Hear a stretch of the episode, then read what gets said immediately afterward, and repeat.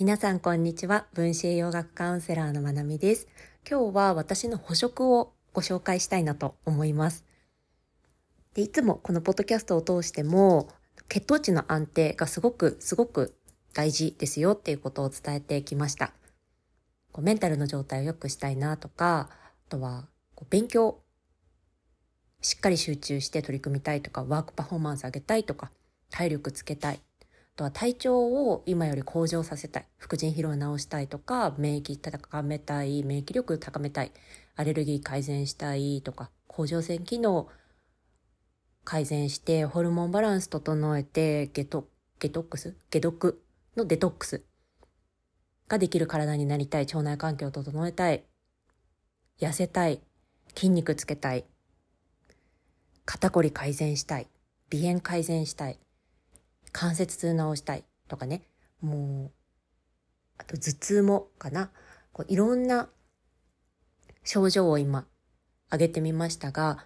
体調をより良くしていきたいと思った時にやっぱり一番最初にやんないと話が進まないよねっていうのが血糖値の安定です。なので私が普段どうやって血糖値の安定をに取り組んでいるかをご紹介できたらなと思っています。で、本題に入る前に前回お知らせをしたシェアリングサークルについてちょっとアップデートというか、新たな情報があるので、それをお話ししてから本題に行きたいと思います。で詳しくは前回の配信を聞いてほしいんですが、3月の25日、土曜日の朝8時から10時まで、だいたい日本時間でポッドキャストをいつも聞いてくださっている皆さんと交流する場を持てたらなと思って、オンラインのギャザリングの場を設けました。すでにお申し込みいただいた方ありがとうございます。お会いできるのを本当に楽しみにしてます。ちょっとね、あの、時間が早いとか、土曜日仕事ですとか、あとはね、日本以外に住まれてる方は時差がとか、あとはお子さんが春休みで出かける予定があってとか、たくさんいろいろメッセージいただきました。今回予定が合わなかった方、ぜひ次回お会いできたらなって思っています。今回録画の配信の予定はないので、タイミングが合う方、ご一緒できたらすごく嬉しいです。で、どんなことやりたいか、どんな目的かっていうのは前回のを聞いてもらうとして、で、アップデートされた部分っていうのは、前回の回でちょこっと言ってたんですが、いつか私のお気に入りのジャーナルを使ったワークをやりたいって言ってたんです。で、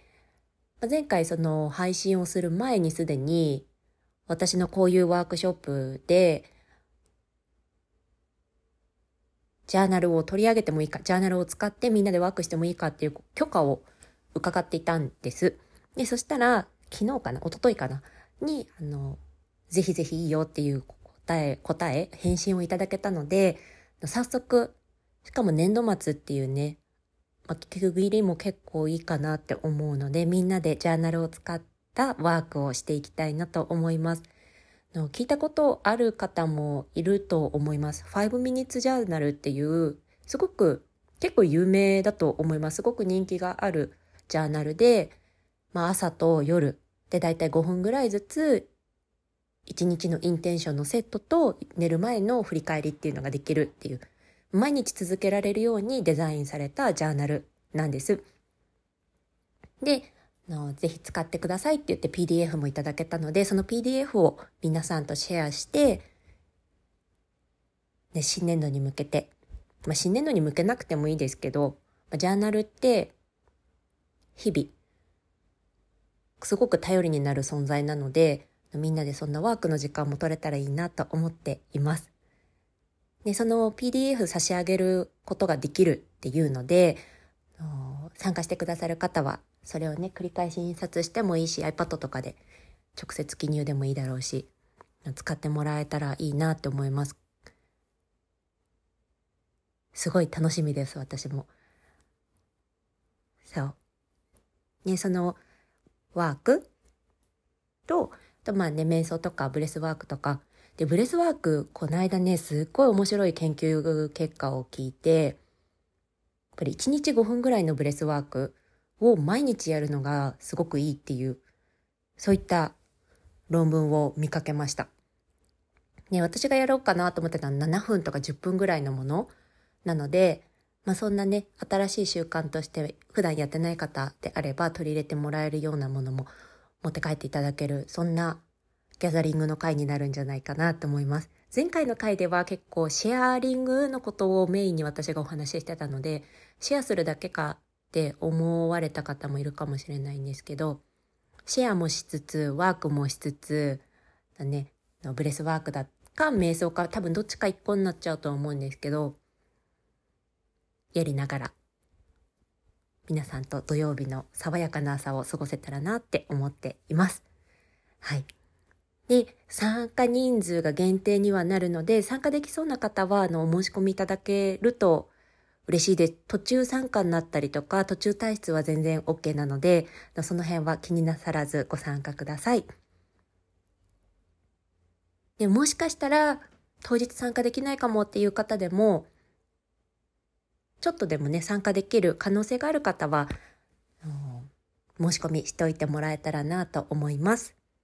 はい。では、お知らせはこの辺にして、私の補食ですね。私の補食は、あの、他にもね、分子栄養学を学ばれてるカウンセラーさんってたくさんいて、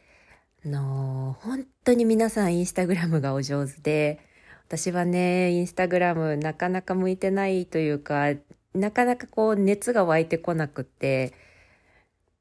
無理やりね、自分を、こう、頑張れって押し込んで、ないからうまくならないのかもしれないんですけど、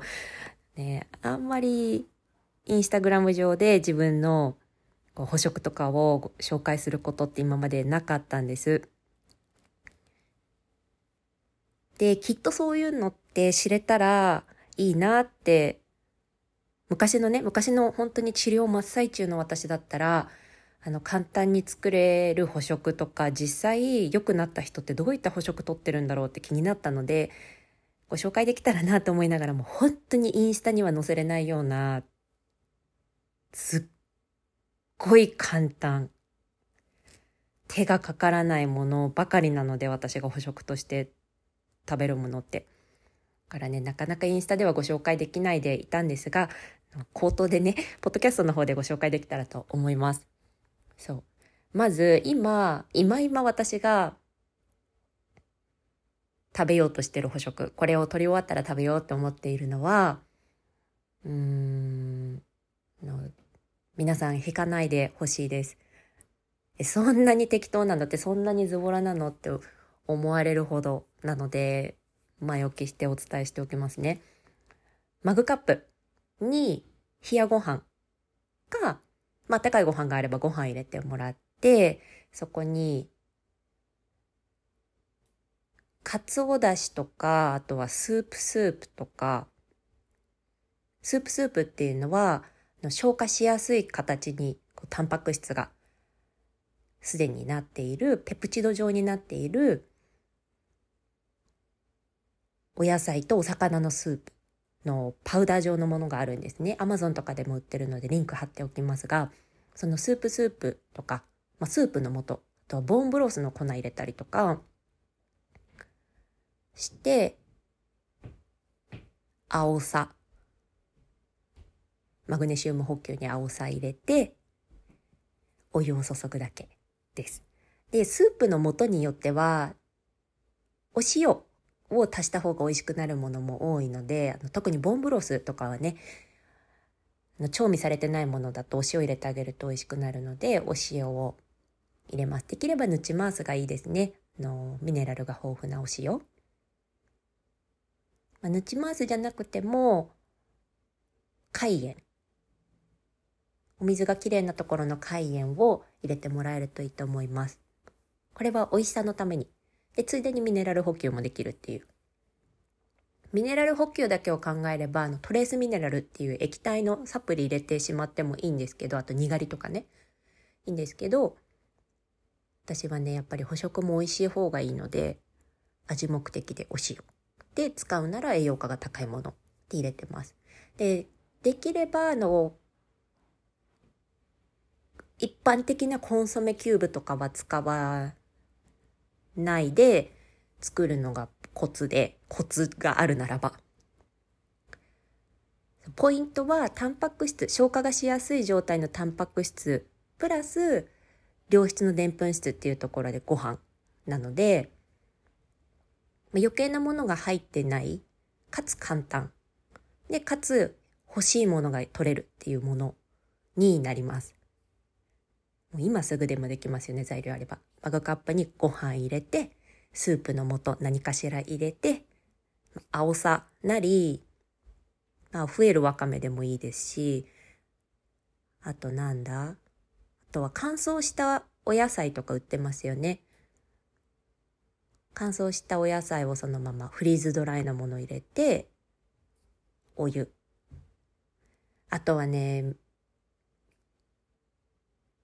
市販のスープ。できれば無添加のものがいいですね。のスープ。フリーズドライのスープとかでもいいし、あの、わかめスープ、卵スープとか、スーラータンとか、そういうスーププラスご飯。もうマグカップにご飯入れて、それをスプーンで食べるっていう捕食はよくやります。これは治療中もよく、治療中はもうこれが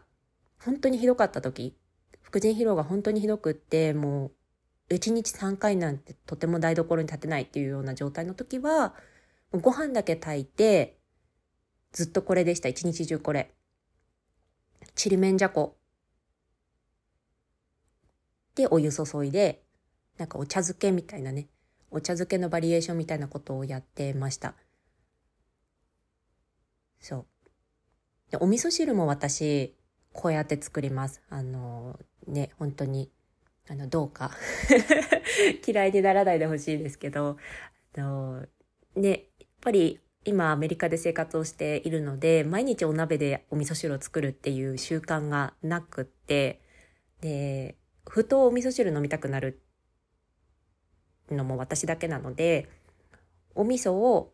マグカップに入れてかつおだしとか、まあ、だしの粉煮干し粉とかを入れてお湯で溶く。それだけです。火かけなくて全然お味噌汁ってできるんですよね。かけたらかけたで美味しくなるし、具材のバリエーションも広がるんですけど、私はね、やっぱりマグネシウム補給っていう点でも、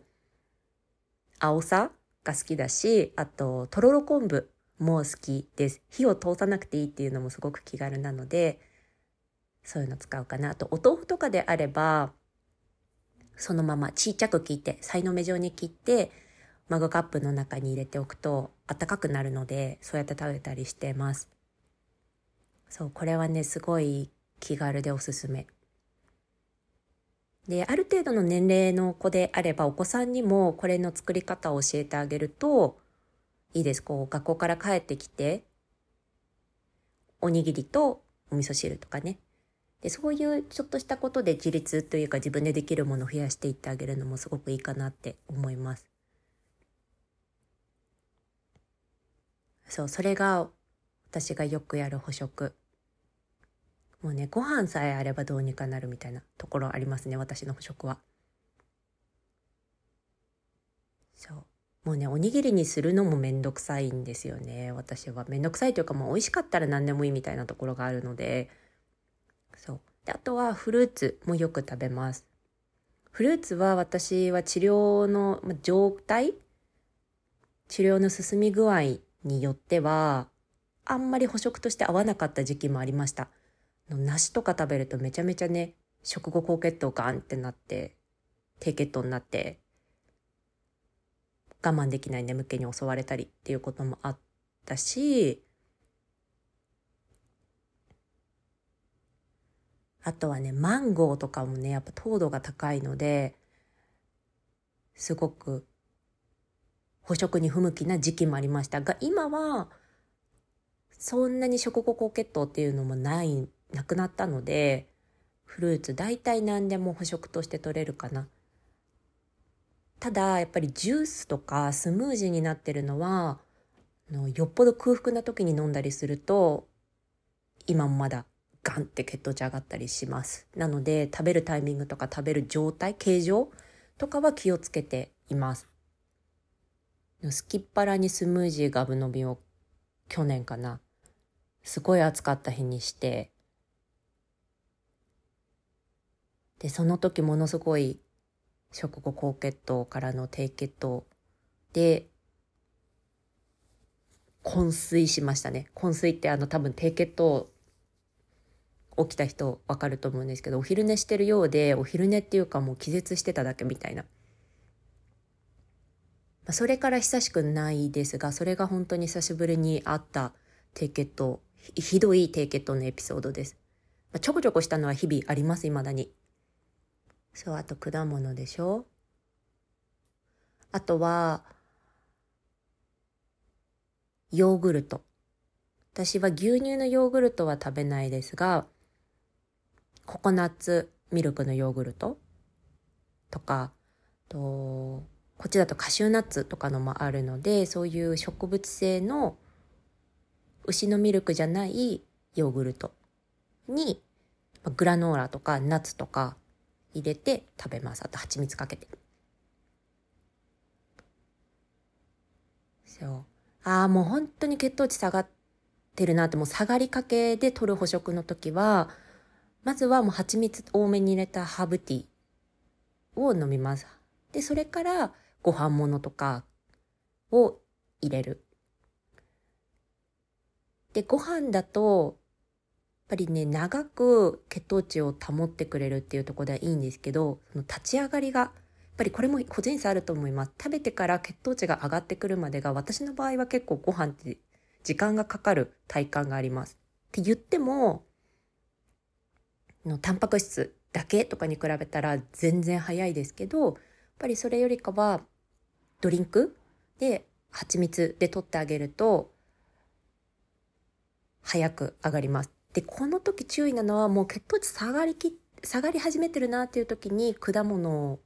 は種類は選んだ方がいいかなって私の経験上思います。これも本当に人それぞれなんです。で、なんで人それぞれかっていうと、このインスリンの効きがどれぐらいいいか悪いかっていう、その感度によってきます。インスリン抵抗性っていうものに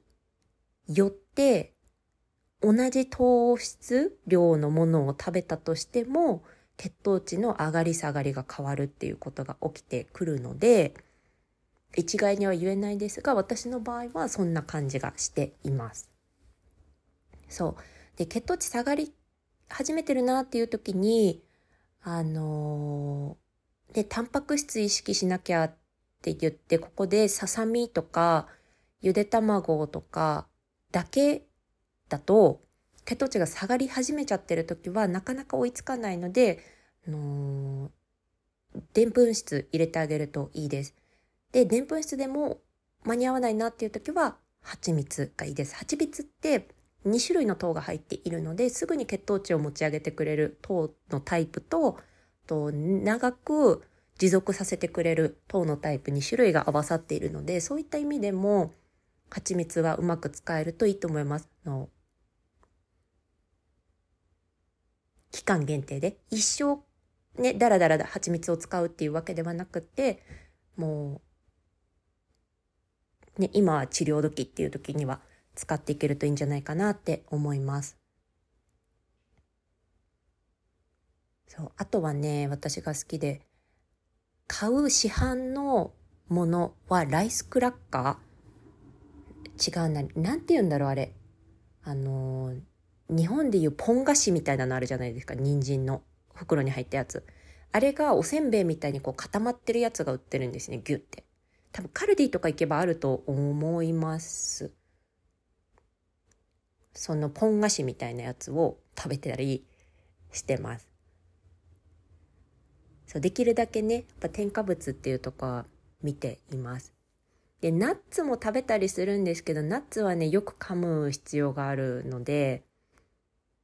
で、やっぱり糖質、でんぷん質っていうとこから見ると、血糖値をぐんと上げる力はそこまでない。血糖値上げるにはちょっと時間がかかるタイプの食べ物になるので、前もって捕食していく分にはいいかなって思いますね。ではデーツとかもいいです。まあ、デーツも本当にね、人の、その自分の状態によっては、結構甘いので糖度はあるのでね、血糖値上がりやすい、上がって下がりやすい人は要注意かもしれないですが、デーツも私はよく使います。うん。かな？で、果物大丈夫になってからはよく、オーガニックのリンゴとか、オレンジとかをカバンに入れて出かけます。バナナもね、すごく使えますね。あの、食後血糖起きない人は。本当にね、なんでこうやって言うかっていうと、あの、本当に人によって血糖値の反応って違うので、体の反応って違うので、私がね、今はバナナ大丈夫だけど、昔は全然バナナ捕食に向いてなかった時期があって、逆に体調悪くなるような反応を体がしてた時期もあったので、本当に一概は言えないです。なので、ぜひ皆さんも自分で、今の自分の体の状態にはどれが合ってるのかっていうのを見つけてほしいなっていう思いから何回も何回もね私の場合はって繰り返し伝えています。そうバナナは今は血糖値はあのー、そんなにね跳ね上がったりしないんですけど昔は熟したバナナとか食べるとガンって上がってましたね。だけど私あんまりこう剥いて食べるバナナが好きじゃなくてで、しかもカバンの中とかでよくぐちゃってなりがちだったりするので、持ち歩く果物はリンゴとか、オレンジとか。今、ブロッドオレンジが旬なので、それはすごく喜んで食べてます。あとはね、あんまり糖質っていう面では、そんなにあれなので、組み合わせて食べるといいんですけど、ブルーベリーはすごく優秀です。無農薬の冷凍ブルーベリーとかを買っておいて冷凍庫入れておくといいですよ。で、さっき言ったみたいに豆乳のヨーグルトとかココナッツミルクのヨーグルトとかにブルーベリーいっぱい入れて蜂蜜かけて食べる。これとかすごくいいですね。お子さんの夏のおやつとかすごくいいと思います。そうなんで私が牛乳のヨーグルト食べないかっていうと、やっぱカゼインですね。で乳製品全般私は取らないので、まあ、これはね、また別トピックで話せたらいいかなって思います。ちょっとダラダラと、こう、さみだれ式に私の補食をご紹介したので、ちょっと概要の方に後ほどまとめて、箇条書きにしておきたいなと思います。こんな感じかな。そうね。やっぱりあの、他のカウンセラーさんのインスタグラムとかを見てください、ぜひ。あのね、私も料理好きだし、お菓子焼くのとかも好きなんですけど、ね、捕食のためにレシピを開発してみたいな、そこへの熱意っていうのは全然ないんです、私。で、レシピを作ろうとか開発しようっていう、興味とかも出てきたことがなくて。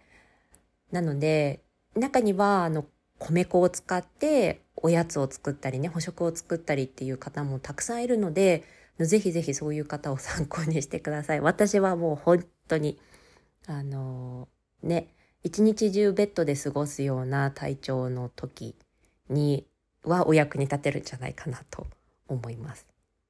で、本当に、本当にもうね、起きてるのがしんどい。料理どころじゃないっていう人は、ぜひあの、宅食とか、を頼ってください。もうご飯とかも自分で炊かなくていいので、砂糖のご飯とかを買って、パックのご飯買って、で、スープもインスタントでいいし、の、アマゾンとかでもスープ無添加とかやると結構オプション出てくるので、それで乗り切ってください。の本当に、これは私、カウンセリングのを受けようか受けないかで迷う方にもよくお話しするんですけど、時間をかけれるときは、出費を抑えることって可能なんですよ。出費を抑えるっていうことがオプションにもなるんですけど、時間がかけれないとき、例えば体力がかけれないとき、自分で動くっていうことができないときは、どうしても、お金を使うことで解決というか、お金をかけることでその場を乗り切っちゃった方がいいことが多いです。そうその方が長い目で見た時に結果節約にもつながるのでもう腹をくくって、もうう、副腎疲労を治そうって、体調不良を治そうって元気になろうって腹をくくって、ある程度の出費は自分の治療費だと思って使ってください。って言ってもやっぱり経済状況って人それぞれだからそんなことできないってそんな状況の方もいると思います。その場合はその場合でも大丈夫。ご飯は無理じゃなかったら炊く。無理じゃなかったら炊いて、あとはもう納豆。そんなんで全然いいと思います。とにかく食べれたらいいです。で、お米の消化もちょっと難しいっていうぐらい胃腸機能が落ちてる人は、もうグルテンフリーとか一旦ちょっと一旦、ちょっと後々考えるにして、パンの方がお腹に負担かからずに食べれるっていうのであればね、あの、厳密に言うとパンって消化全然良くないんです、うどんも。だけど、料理もできない、食べる元気もないっていうのであれば、それよりかは食べた方がいいから、そう、そうやって自分にとっての優先順位は何なのかっていうね、聞いてくださってる方がどれぐらいこう元気なそうで、どれぐらいの方がこうめちゃめちゃしんどい状態かっていうのがわからないので、できる限り全カテゴリーを網羅できるようにと思ってお話をしています。ぜひ質問があったらくださいとか聞きたいこととかあったら教えてください。私も皆さんの役に立ってたらなと思ってお話をしてるので、ぜひぜひ教えてもらえたら嬉しいです。そう、こんな感じかな。ちょっとね、あの、血糖値のケアって一概に本当に言えなくて、なので、すごいくどいように、私の場合はこうですとか、人によって違うんですっていうのを言っていたんですが、実験をご自身の体でしてもらえると結構言ってる意味が分かってもらえるんじゃないかなと思います。まだね、あの、いろいろあれこれ試してない方はぜひぜひやってみてください。そう。で、最初に話せばよかったかな。あの、あんまりこの捕食、血糖値を維持するための捕食っていうことに馴染みがない方が今の話だけ聞くと、血糖値を安定させるのに糖質をとっていいのかって思われるかもしれないんですけど、糖質って悪じゃないんです。で特に炭水化物っていうのは糖質と食物繊維が組み合わさっているものになるので、体にとって必要なものでもあります。で特に脳脳の栄養素って糖質っていうふうに言われるんですね。だけど厳密に言うと脳って糖以外からもエネルギーを得ることができるんですけど、赤血球に関しては、この糖から、糖質からしかエネルギーを補給することができないので、やっぱり糖質をね、あんまりこうカットしすぎちゃうっていうのは良くないんですね。で、血糖値が不安定になるのって、血糖値がずっと上がってるか高いからっていうよりかは、低くなりすぎちゃったものを体がどうにか上げようと思って頑張って上げて、で、今度上がりすぎちゃったのを下げるためのホルモンが出て今度下がっちゃってっていうね、この上がって下がって上がって下がってを繰り返してるっていう方が多いです。で、あとはね、欠食だったりとか忙しくて食事取る時間がなかなかなくて、食事と食事の間が長く空いてしまったりとか、朝食欲がなくて朝ごはん抜きだとか、ってなってくると、